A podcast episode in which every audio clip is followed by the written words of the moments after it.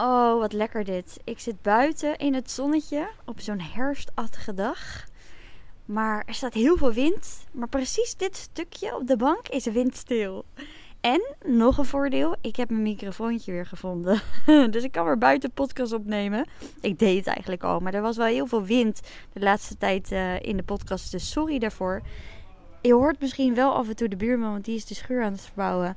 Maar goed, en wat zeilen door de wind misschien wel wat weerkaatst in mijn microfoontje. Ik weet niet hoe scherp die nu is, maar hè? Daar gaat nu ook deze podcast helemaal niet om.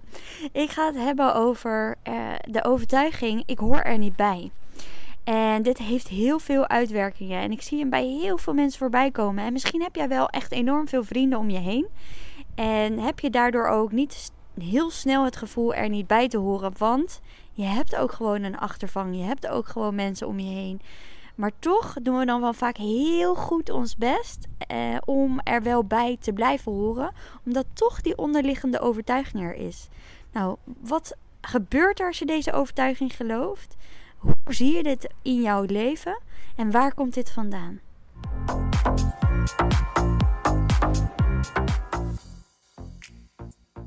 Als ik kijk naar de klanten die ik begeleid, dan hebben heel veel van deze klanten deze overtuiging. Ik hoor er niet bij. Uiteindelijk zijn wij als mensen gewoon een stel kuddedieren die het gewoon heel goed doen op het samen zijn.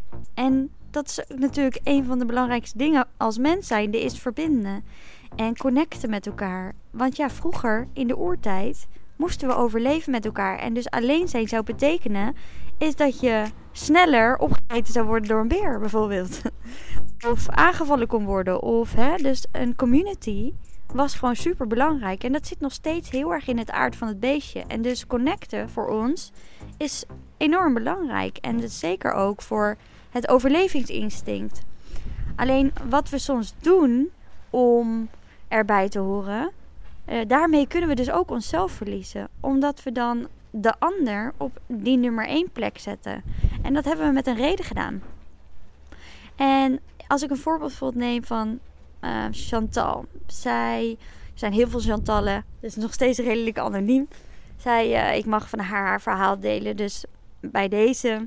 Zij ervaarde dat zij met haar vriendinnen, dat ze soms niet altijd in het groepje werd uitgenodigd. En nu had ze al niet meer zo die connectie met haar vriendinnen op die manier, want ze heeft meerdere vrienden. Maar toch voelde ze nog steeds zo'n ondertoon in, zie je, ik hoor er niet bij, ik ben niet goed genoeg. En daar kreeg ze allerlei gedachten bij. Terwijl ze ook ergens al voelde, is dat ze niet meer die connectie ervaarde zoals voorheen. Wat ook oké is, want dan is het ook oké om een stel vrienden gewoon weer te zeggen, nou weet je, we hebben het leuk gehad, bedankt voor de mooie herinneringen en we gaan weer verder. En wie weet komen we elkaar nog tegen in de toekomst, dat het wel weer klikt en connect.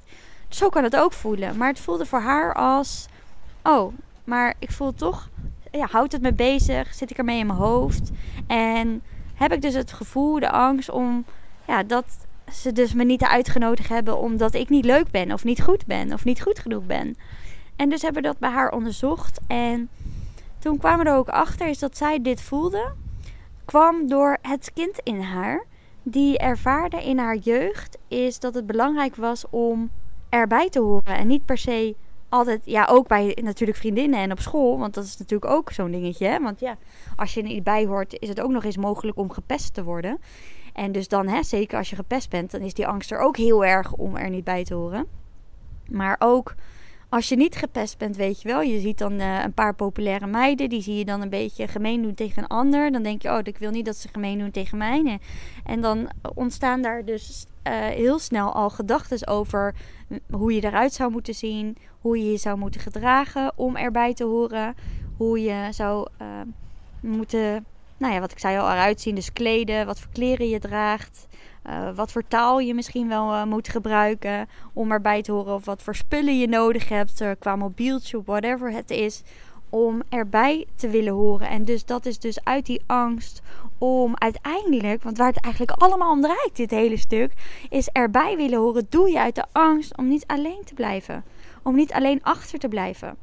Alleen het mooie hiervan is, hè, zul je altijd alleen achterblijven? Zul je altijd, als je de angst, als je de gedachte ik bij niet meer zou geloven, zou je dan ook echt daadwerkelijk alleen achterblijven? Heb je niet gewoon nog buren of mensen om je heen? Kom je niet altijd nog mensen tegen in de supermarkt? Zijn er niet altijd nog een tante of een oom of een oma of een moeder of een vader die je wel nog zou willen zien? Tuurlijk wel. Een broer of een zus? Tuurlijk wel. Maar ergens zijn we dus heel bang om eenzaam te zijn en alleen achter te blijven. En dus door die overtuiging om de angst te hebben er niet bij te horen, ga je in de verkramping schieten en ga je dus dingen doen om er wel maar bij te horen. Of voel je je dus beledigd op het moment dat een vriendengroepje je niet heeft uitgenodigd. Of omdat je spreekt bijvoorbeeld normaal gesproken met z'n drieën af en die twee vriendinnen willen een keer samen afspreken. En dan heb jij dus heel erg het gevoel dat je buiten wordt gesloten. Of dat je onzichtbaar bent. Of dat je er dus niet bij hoort. Wat dus eigenlijk nooit zegt iets over jou. Maar altijd iets zegt over waar de ander op dat moment behoefte aan heeft. Die vind jij waarschijnlijk gewoon nog steeds net zo leuk. Maar misschien hadden ze gewoon heel veel zin om even over een bepaald onderwerp bij te praten waar ze op dat moment even dezelfde interesse in hebben. Of hebben ze spontaan in één keer afgesproken en hadden ze niet eens meer nagedacht om jou uit te nodigen. Omdat ze nog iets moesten bespreken. Of geen idee. Weet je, het kan van alles zijn waardoor jij niet bent uitgenodigd. Maar het is nooit, maar echt ook nooit, omdat jij in de kern niet goed genoeg bent. Het heeft altijd een reden wat iets te maken heeft wat speelt in hun hoofd. Maar niet iets wat daadwerkelijk zo is. Maar we nemen het soms dus wel persoonlijk op. En dat persoonlijk opnemen, dat komt dus door de angst, door de verkramping, dat je erbij moet horen. En dat je het goed moet doen voor de ander. En dus uit de angst om alleen gelaten te worden of in de steek gelaten te worden. En dus dat alleen laten je dat niet aan zou kunnen. Is dat is gewoon vaak voor... Intern voelt dat soms echt als doodsangst. Maar waar komt die doodsangst vandaan?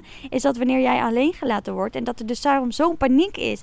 Of zoveel angst is, of zoveel boos en verdriet is op het moment dat jij het gevoel hebt, zie je, ze laten me alleen of ik hoor er niet bij of ze nodigen me niet uit. Of dat komt doordat je dan in je jeugd dit zo ervaren hebt, in je gezinssituatie. Misschien waren jouw ouders... hadden ze wel eens ruzie en betrokken ze jou niet in hetgeen wat er is gebeurd. Dus ze hebben ruzie en daarna de volgende dag vraag je je af... Mam, waar had je ruzie over? En dat ze zeggen, nee joh, het is niet belangrijk, het is alweer goed en klaar. En dus heb je dus heel erg het gevoel gehad van oké, maar het wordt niet met mij gedeeld. En dus hoor ik er dan wel bij, hoor ik wel bij dit gezin... Ik word er niet bij betrokken. Dus het heeft een bepaalde betrokkenheid te maken. Tuurlijk hoeft een moeder niet alles te vertellen. Maar het kan heus wel een korte lijn even uitleggen.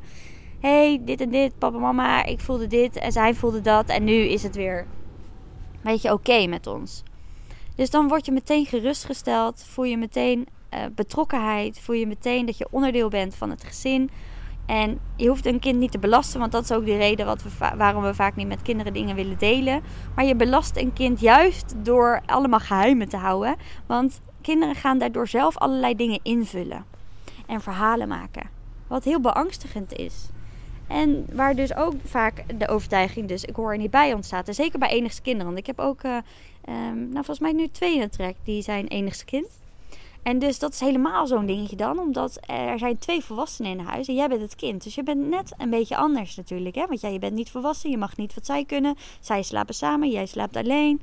Ja, er zit natuurlijk heel veel qua overtuigingen in als je ook enigszins kind bent. Maar het kan ook zijn is dat jij een broertje hebt die heel veel aandacht vraagt. Of een broer of een zus die heel veel aandacht vraagt. En dus dat je daardoor het gevoel hebt van... dat die aandacht zoveel naar hun gaat. Dus dat je beter een beetje af kunt houden. Want ja, je wil niet ook nog eens tot last zijn. Je wil niet ook nog eens te veel in je stem laten horen. Want ze hebben al genoeg aan hun hoofd. Waardoor je jezelf een beetje buiten het gezin zet. En dus daardoor het gevoel hebt... Oh, ik hoor er niet bij. Ik ben anders. Of je zet jezelf een beetje buitenspel als het ware. En vaak zie je dit in gezinsdynamieken waarbij mensen gepest zijn, zie je dat dit al heel vroeg is ontstaan. Is dat er dus inderdaad een broertje of een zus is of zussen zijn die dan op een bepaalde manier connecten met de ouders. En waarbij het ene kind zich een soort van buitenbeentje voelt of anders voelt. En of zich terugtrekt in de hele gezinssituatie, omdat er veel gedoe is in huis. En die is vaak dan ook een pispaaltje op school. En die wordt dan vaak ook gepest. En ja, dan wordt die overtuiging dus heel erg versterkt. Ik hoor er niet bij. En dan ontstaat ook heel veel schaamte om wie we zijn. Dan denken we raar te zijn en anders te zijn. En nou, daar werk ik dus ook heel erg met mensen aan. Om die schaamte weer aan te kijken. En weer te gaan voelen wat er verder allemaal onder zit. Waardoor ze zijn gaan geloven dat ze er niet bij horen. Waardoor ze dus gepest zijn. En dus dat allemaal daarna weer nog sterker bevestigd werd. Dat ze anders zijn en raar zijn. En of er niet toe doen of niet goed zijn. Of whatever wat je allemaal daardoor gaat geloven. Hè? En wat dus helemaal niet de waarheid is. Maar het is zo pijnlijk voor mensen om door dit proces te moeten gaan. Want er is zoveel schaamte rondom het pesten. Maar ook schaamte rondom het gevoel te hebben het niet goed te doen. En schaamte rondom de gevoelens die ze ervaren over zichzelf. Want schaamte is eigenlijk gewoon miskenning van jezelf. Is gewoon zien, dingen afwijzen van jezelf. Als jij je schaamt over iets van je lichaam of iets van wat je doet of iets van hoe je dingen zegt, dan zeg je letterlijk, dit is niet goed in mij of van mij. En dus mega zelfafwijzing. En dit is allemaal vanuit het kind ontstaan. Want wanneer doe je iets niet goed als je denkt dat de ander dus jou daarin gaat afkeuren? Maar wanneer keurt de ander jou daarin af? Is dat nog wel wat wordt gedaan? Alleen daar zijn we wel vaak nog bang voor. Omdat je bijvoorbeeld vroeger afkeuring hebt gekregen op school van een juf. Dat je iets op een bepaalde manier hebt gedaan of gezegd waar de juf het niet mee eens was. Maar is die waarheid van die juf op dat moment waarin ze jou heeft afgekeurd wel de waarheid? En kwam iets in me op. Dat er een vriendin zei tegen mij, haar zoontje ging naar de logopedie. En hij vond het verschrikkelijk om naar logopedie te gaan. En op dat moment was hij daar en hij kon bepaalde dingen niet uitspreken. Want daarom ga je natuurlijk naar logopedie, bepaalde letters. De p of de z of whatever wat het dan ook was. En die logopediste die had iets heel gemeens tegen hem gezegd. Die zei iets van, nou als je dit, ik weet niet meer precies hoor. Maar als je, het gaat even om het voorbeeld. Als je dit niet, die p niet gewoon kan uitspreken dan... Nou, kom op, dat moet je gewoon kunnen. En, maar ik weet niet, het was heel gemeen in ieder geval. De manier waarop zij reageerde op hem, op een kind hè, van 5 jaar. En waardoor hij dus nog meer onzekerheid voelde. Want ja, hij zou dat op die manier moeten kunnen uitspreken. Want ze heeft het al zo vaak met hem geoefend. En hij moet het dan toch ondertussen wel kunnen. En als je het dan niet kan als kind, omdat er zoveel druk op ligt, hè, dat je iets moet uitspreken wat je dus niet kan. Want iedereen dus om je heen al kan. En dus eigenlijk de overtuiging daar al staat, ik kan het niet, ik kan het niet, ik kan het niet. En dus daarom het ook niet lukt. Want ja, wat je aandacht geeft, dat groeit. Je zit dan in een bepaald patroon als je denkt, ik kan het niet. Want dan zul je onzekerheid voelen en zul je juist gaan stotteren of het niet lukt. Het niet eruit komen. Dan zit er zoveel druk op, het lukt niet. En als dat dan ook nog eens wordt bevestigd door zo'n logopedist die jou eigenlijk hoort te steunen en te supporten en te helpen, wat heel pijnlijk is, ja, dan heb je dus heel erg het gevoel is dat je faalt, is dat je het niet goed doet en dat je het niet kan. Er komt heel veel schaamte op te zitten, want iemand zegt dat je het wel zou moeten kunnen.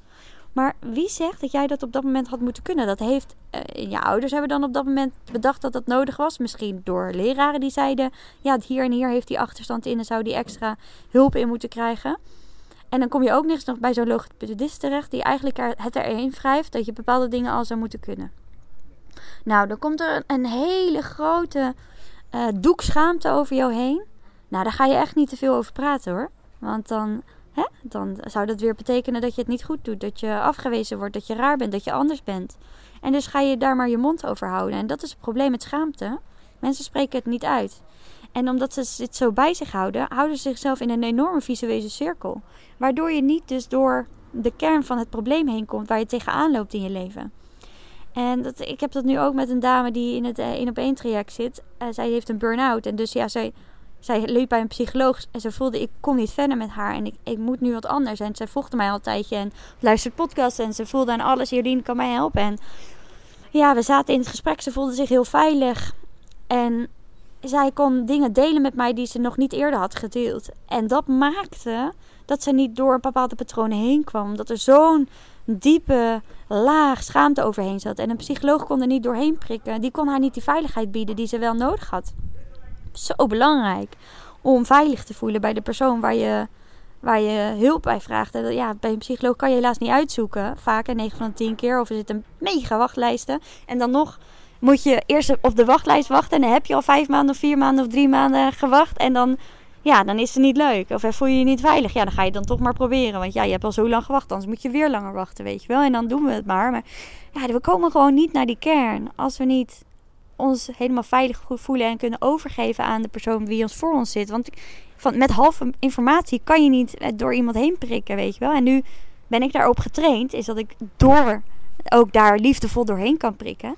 En dus ook kan zien wanneer iemand zich schaamt. En dus daardoor ook iemand die zich gehoord en gezien voelt en erkend voelt. En daardoor door die schaamte heen kan. Om dus wel bij die kern te komen. En dus wel dus... Nou ja, zij kan dus nu heel erg zien waar haar burn-out vandaan komt. En waar zij werk te doen heeft. En daar doen we het werk op. En ze voelt zich nu al zoveel beter als ooit tevoren. Nou, dat is niet waar. Als in ieder geval, vanaf het moment dat ze in die burn-out komt. Ze zit er al een tijdje in.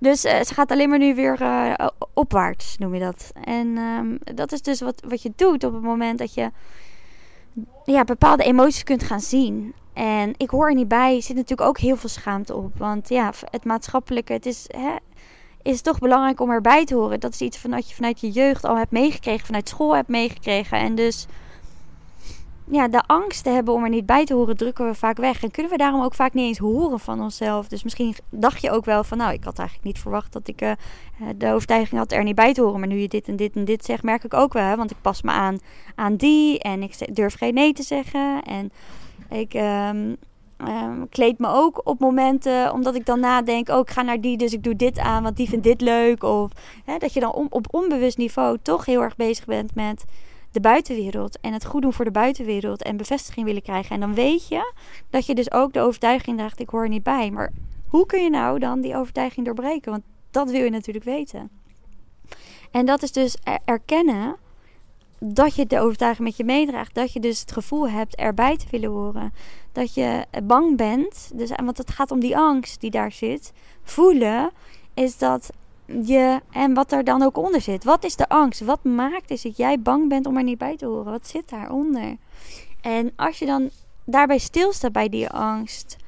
En die angst durft te voelen. En je veilig durft te voelen bij die angst. Want dat alleen al hebben we vaak therapie voor nodig. Hè? Want ja, je bent niet voor niks weggegaan bij die angst. Je bent niet voor niks weggegaan bij die gevoelens die jij ooit ervaren hebt. Die je hebt opgeslagen in je sympathisch zenuwstelsel. Waardoor je gaat fight, flight of freezen. Waardoor je dus of dingen gaat vermijden. Of je gaat jezelf verdedigen. Of je gaat in freeze modus. En dus je kan niks meer zeggen. Dat is vaak wat er gebeurt. Daardoor kan je ook herkennen is dat je iets heel diep hebt weggestopt. En vaak komen we daar dus niet met onze bewustzijn. Omdat we, dat doen we ook met de psychologen. Daar gaan we aan praten, gaan we bezig met die 5%. Met die 5% waar we ons bewust van zijn, gaan we proberen te achterhalen waar we allemaal bang voor zijn. Maar vaak komen we daar niet, want die angst die zit zo diep opgeslagen in je onderbewuste. Wat dus 95% is. En daarom werk ik met mensen in trance in. En dat klinkt altijd heel eng, maar dat is gewoon een soort, ja, alsof je aan het rijden bent naar de supermarkt en je had niet door hoe je daarbij gekomen bent. Omdat je zo automatisch eigenlijk op automatische piloot naar die supermarkt rijdt. Nou, dat is eigenlijk trance. Dus het is gewoon theta staat noemen ze het ook wel. En dus dan kom je in een bepaalde staat van zijn. Waardoor je dus op een andere manier een bepaalde vanuit bepaalde gevoelens naar bepaalde situaties kunt gaan. En die situaties hebben ervoor gezorgd in jouw jeugd. Of het kan ook overgenomen zijn van je ouders of van je voorouders. Waardoor je dus zo nu je leven leeft. En dus op je tenen loopt. En of dus bang bent om het niet goed te doen. En of dus heel nodig bevestiging nodig hebt van anderen. Dat je en alle dingen waar je mee rondloopt in je leven. Geen grenzen aan kunnen geven, et cetera. Waardoor je dus dat bent gaan geloven toen. En dus weg bent gelopen voor eigenlijk wat het daadwerkelijk te voelen is. En dus die gedachten hebben jou op dat moment beschermd, dacht jij. Maar daardoor neem je dus allemaal patronen aan, waardoor je enorm verwijderd raakt van jezelf. Want als je continu met anderen bezig bent, ben je niet bij jezelf.